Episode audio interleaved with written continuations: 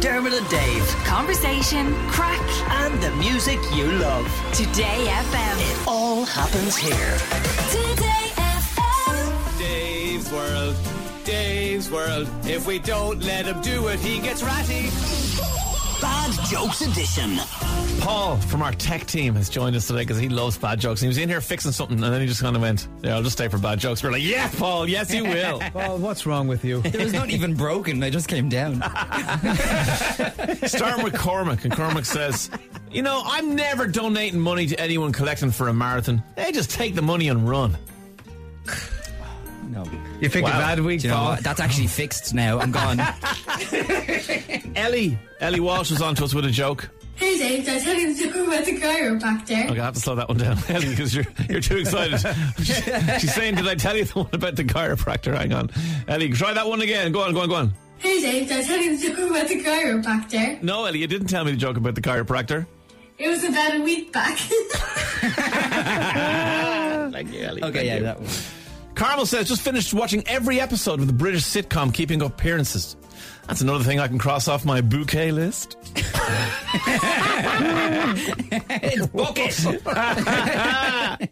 Hyacinth Bouquet. Maggie says the Beastie Boys are releasing a five-part and. Start that one again. Maggie says the Beastie Boys are releasing a five-part anthology. Parts A through D are free, but you gotta fight for your right to part E. As soon as you started, I knew where it was going. These jokes are for a certain demographic. Me. Keith says, story, Dave. It was getting harder and harder to find enough clothes to fill the wash machine. Eventually, I had to throw in the towel.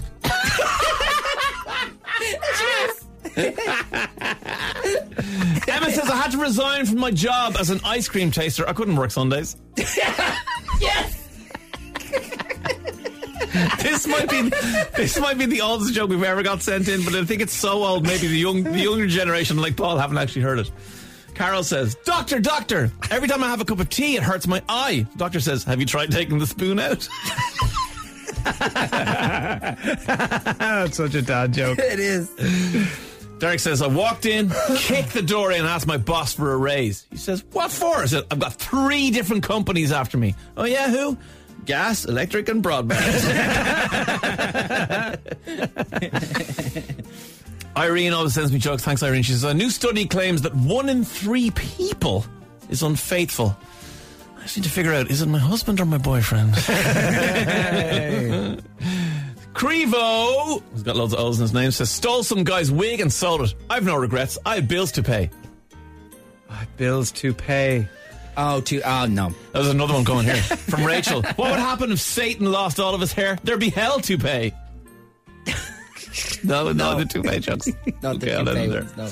Sean says, just bought a new treadmill, which is handy because we were running out of space to hang all our wet clothes. Preach. Mark says, I need to rehome a dog. It's a small terrier and tends to bark a lot. If you're interested, let me know and I'll jump over my neighbour's fence and get it for you. Jenny says, Dave, you just celebrated your anniversary. I did, Jenny, 15 years, yeah. Well, for ours, I took my husband to an orchard I thought that was the joke. and we stood there looking at the we stood there looking at the trees in the orchard for half an hour. Not the Apple Watch he wanted, apparently. Yes. I knew I got a tech joke in for you, Paul. And everybody sent me this joke this week. Thank you very much. Did you know that the man who invented the umbrella wanted to call it Brella, but he hesitated? Dermot and Dave. Weekdays from 9 a.m. Today